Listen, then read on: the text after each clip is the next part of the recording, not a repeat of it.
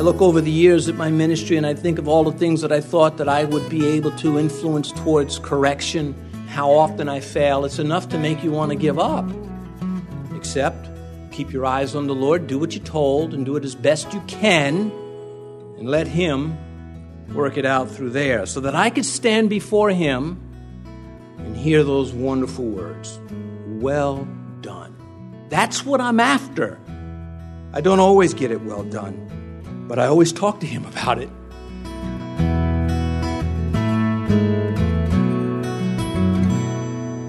This is Cross Reference Radio with our pastor and teacher, Rick Gaston. Rick is the pastor of Calvary Chapel, Mechanicsville. Pastor Rick is currently teaching through the book of Hebrews. Please stay with us after today's message to hear more information about Cross Reference Radio, specifically how you can get a free copy of this teaching. Now, here's Pastor Rick in Hebrews chapter 11 with a brand new study called Battlefield Faith. We are in the letter to the Hebrews, chapter 11.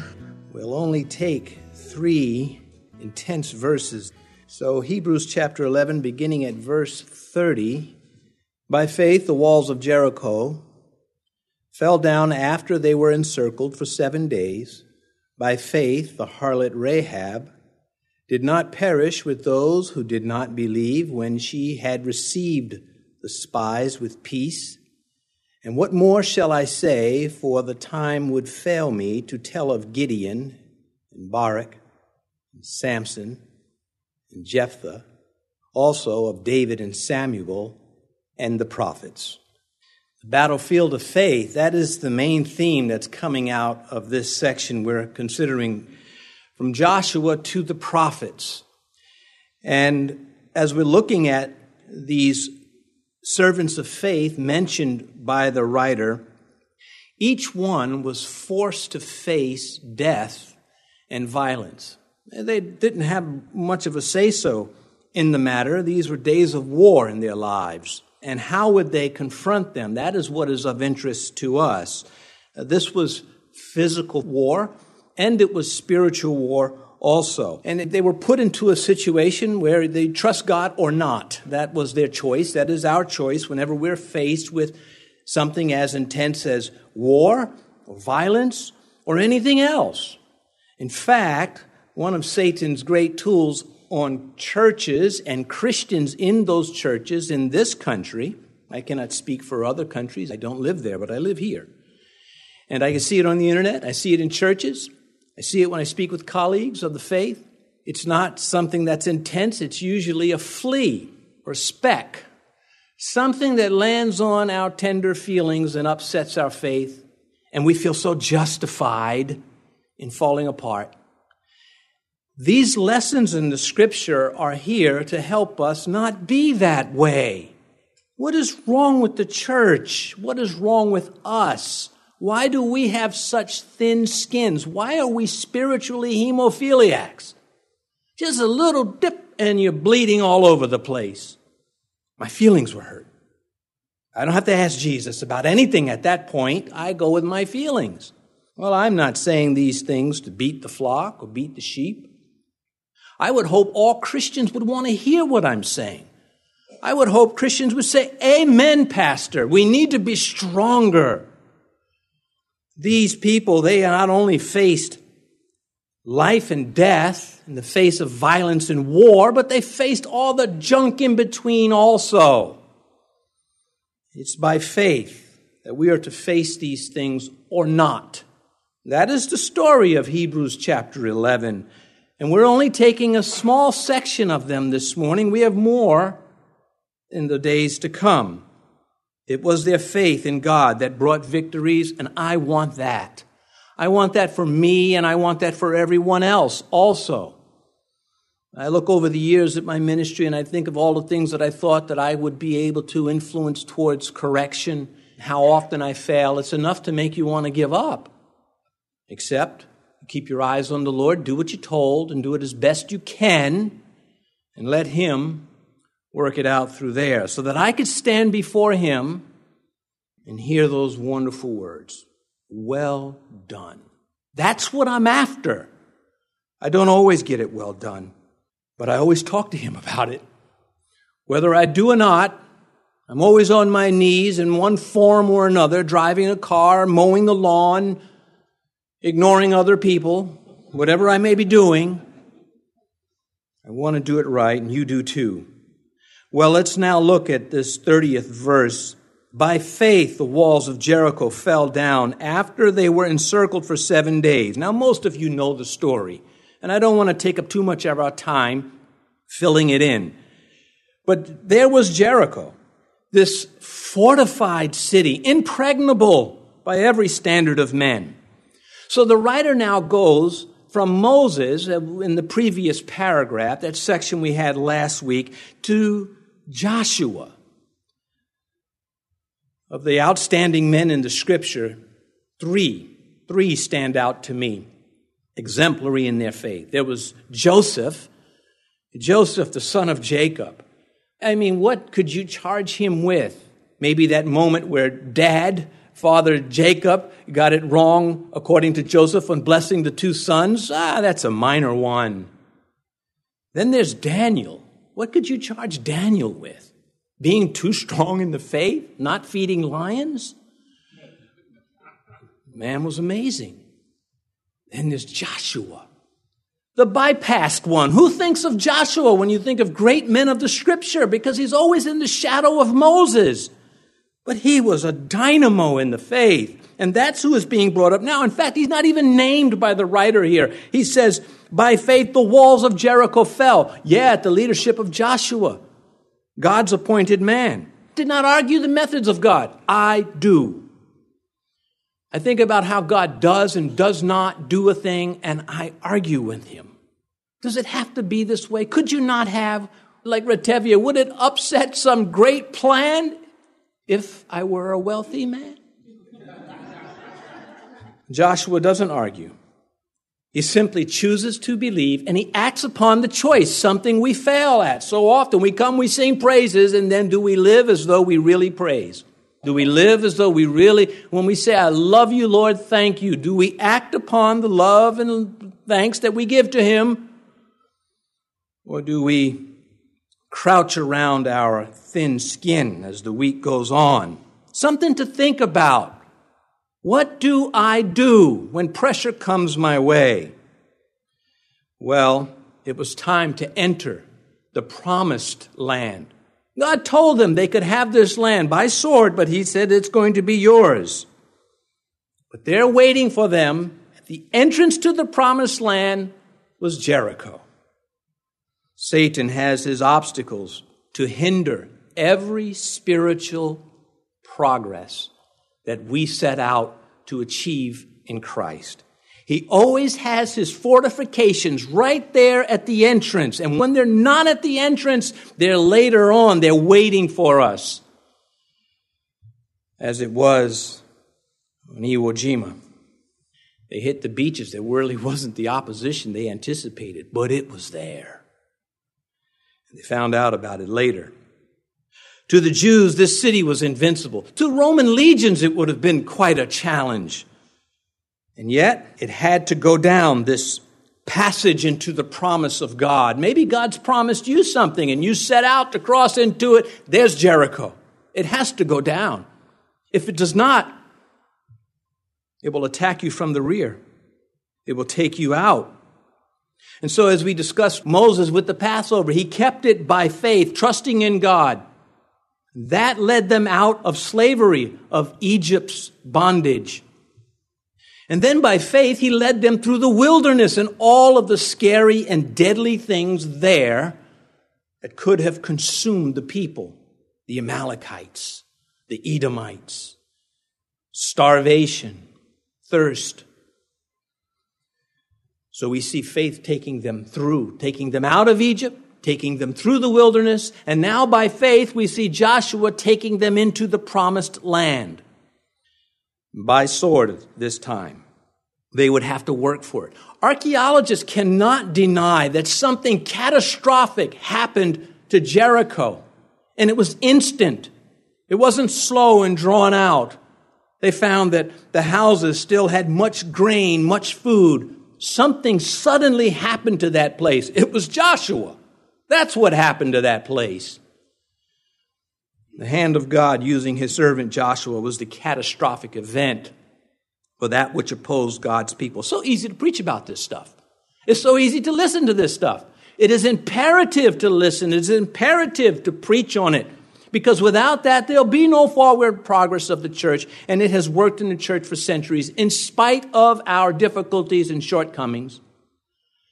How it must have broken the heart of Paul when he had to write to the Philippians, to two women that just weren't getting along. Can't you two get this right? Can you not resolve this? You do not have to have birthday parties for each other. But can you live like you believe in what you say you believe? And so there they were sitting in the pew that morning the Philippian letter was read, and their names are singled out in front of everybody. Try that today, you might have a lawsuit. The faith that we belong to, it is well packaged. What are we going to do with the receipt of this package? In contrast, to the generation that could not cross into the promised land because of faithlessness, the writer brings up Jericho. And he says this was a different group. This was a different generation. In fact, their leader, he too was once a slave. But this group coming in, they're trusting God. You see, Israel wandered and wandered for 40 years as judgment from God because of their faithlessness, because faithfulness matters. Do we believe that? Do we believe that when faith is absent from any event going on in our lives, the outcome is less than victorious, it is less than pleasing, it is less than right? And so the writer says, by faith, the walls of Jericho fell down and they were encircled for seven days. It was brought down by an extraordinary and a miraculous event. Not one cannon, not one shot was fired to bring those walls down. It was the act of God. And so he is telling his audience again, who is tinkering with the idea of leaving Christianity to go back to Judaism, he says, remember what faith does. Don't quit. Don't give up. You belong to the winning side. Verse 31, if you look with me at verse 31, by faith, the harlot Rahab did not perish with those who did not believe when she had received the spies with peace. Well, there was preparation work going on before the armies arrived. Yes, the spies had to go on this reconnaissance mission. It was very dangerous. They survived by the hand of God. But not just the obedient march contributed to the loss of the city and the victory of the Jews. Not only would there be lives lost in Jericho, there would be lives saved. The difference would come down to faith. So Rahab appears early in the story in the conquest of Canaan, at the threshold of the conquest of Canaan. Jericho again would be lost, but the family of a harlot and the harlot herself, they would be saved. Ephesians 2 8, we all know this verse, those of us who love the scripture. By grace you have been saved through faith. He goes on, and that not of yourselves, it is the gift of God. It is something God says here. You did not earn it. It is something that God is just giving. It is His goodness. And she is the picture of that. And we're going to open this up a little bit because it merits our consideration in detail. By faith, the harlot Rahab did not perish with those who did not believe. A harlot. That word strikes us right between the eyes. It stands out. A harlot, but good enough to travel with Joshua. That's how the story plays out, and that's not the whole story either. There's a whole lot more surrounding this woman. And it is all good. From this point on, her life changes. It blossoms. It becomes what she failed to be without the people of God. Once the people of God showed up, everything changed because she submitted by faith. Yeah, we get that. That name Joshua. How would you say it's a, a Hebrew name? Moses tailored it for the man Joshua. Gave him the name. It means Yahweh is salvation. Well, how would you say it in the English language? Jesus. Jesus is the translation of Joshua, the Hebrew word, from the Greek into the English. Jesus. A harlot, but good enough to travel with Jesus. That has been the story since the days of Christ. How many of such characters and worse walk with Jesus? What did the Pharisees say? He sits and he eats with sinners. Thank you, Lord. He still does it. And we act it out every communion table we take. We act it out. The Bible does not for a moment applaud her behavior. It applauds the one she turned to by faith, the right God. She opted out of being judged and dying with those under judgment, those who did not believe. Oh, there's a whole lot of applications coming out of that little point. If God saved this woman who believed, he could have saved anyone in Jericho, except for one thing faithlessness. She knew the story. The story had been over 40 years old. The caravans had brought news of what God was doing in Egypt when Moses was doing it. It spread throughout the ancient world. Everyone in Jericho knew the story.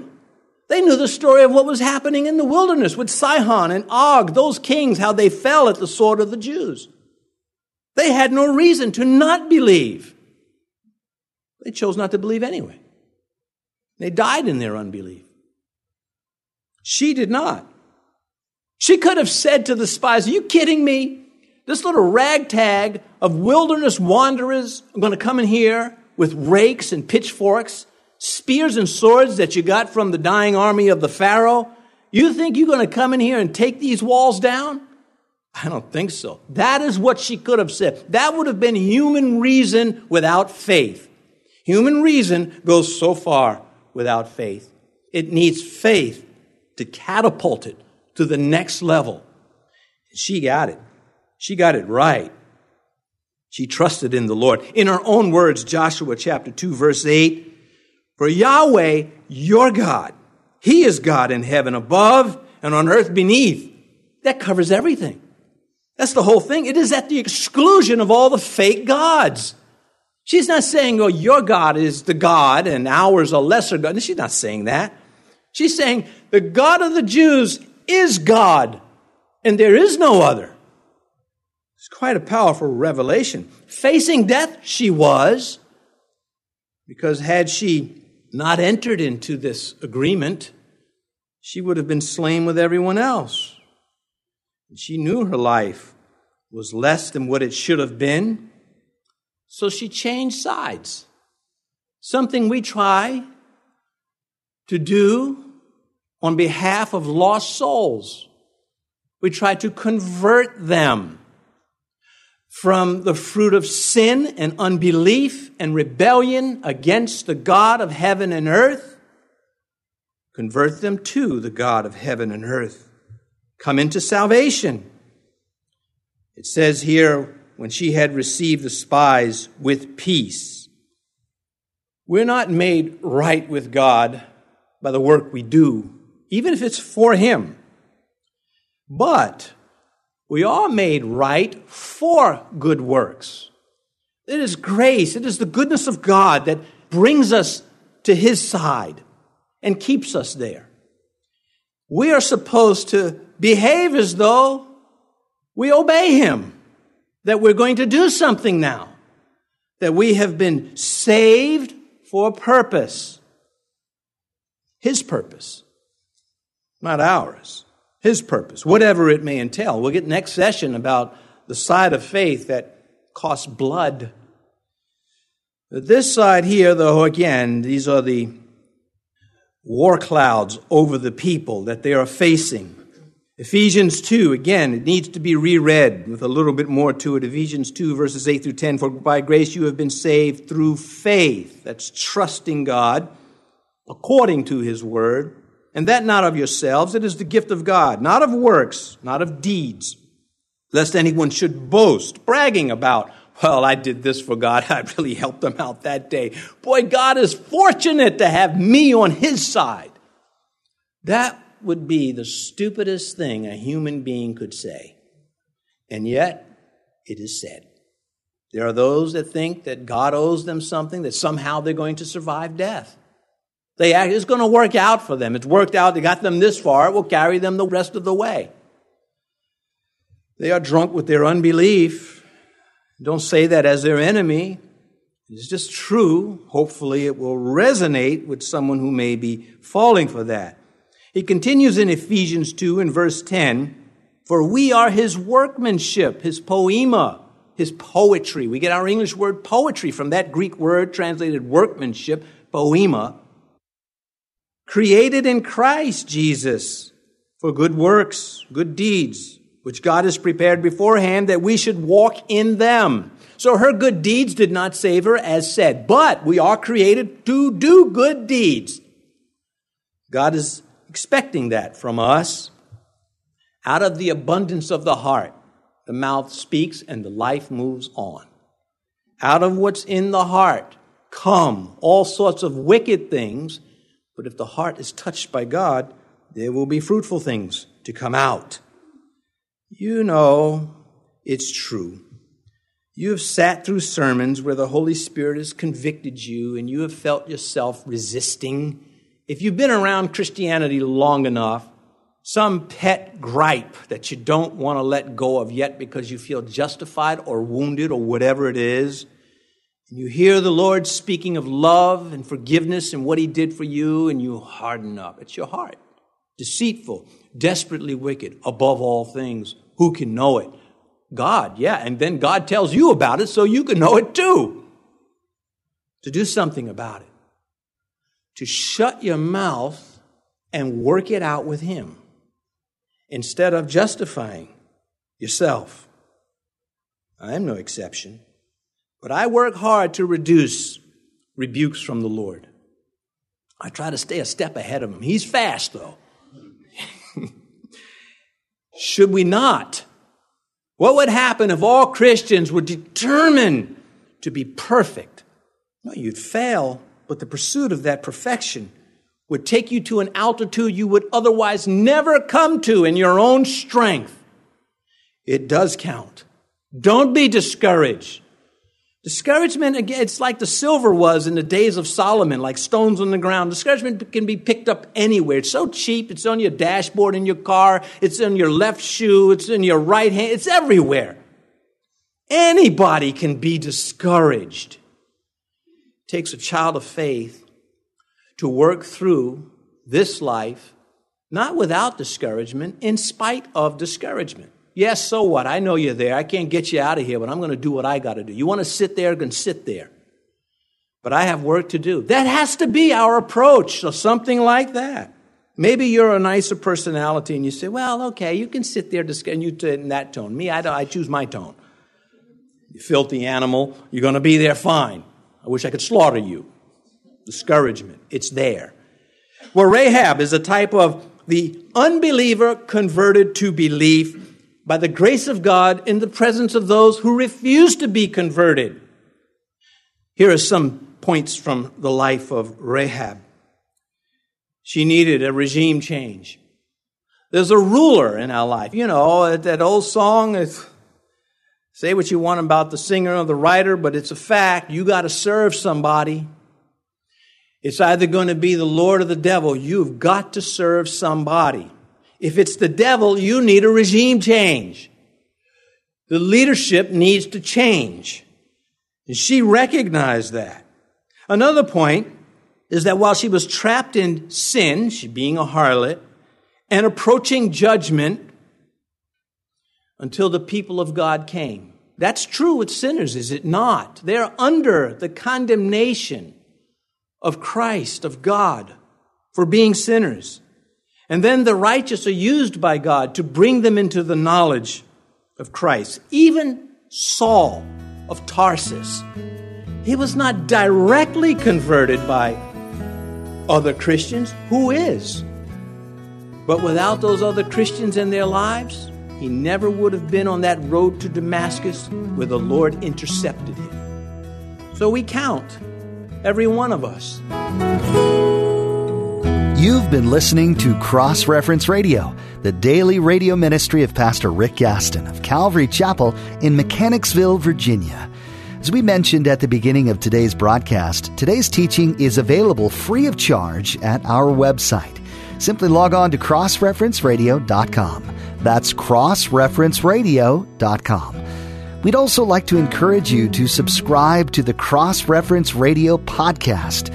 Subscribing ensures that you stay current with all the latest teachings from Pastor Rick.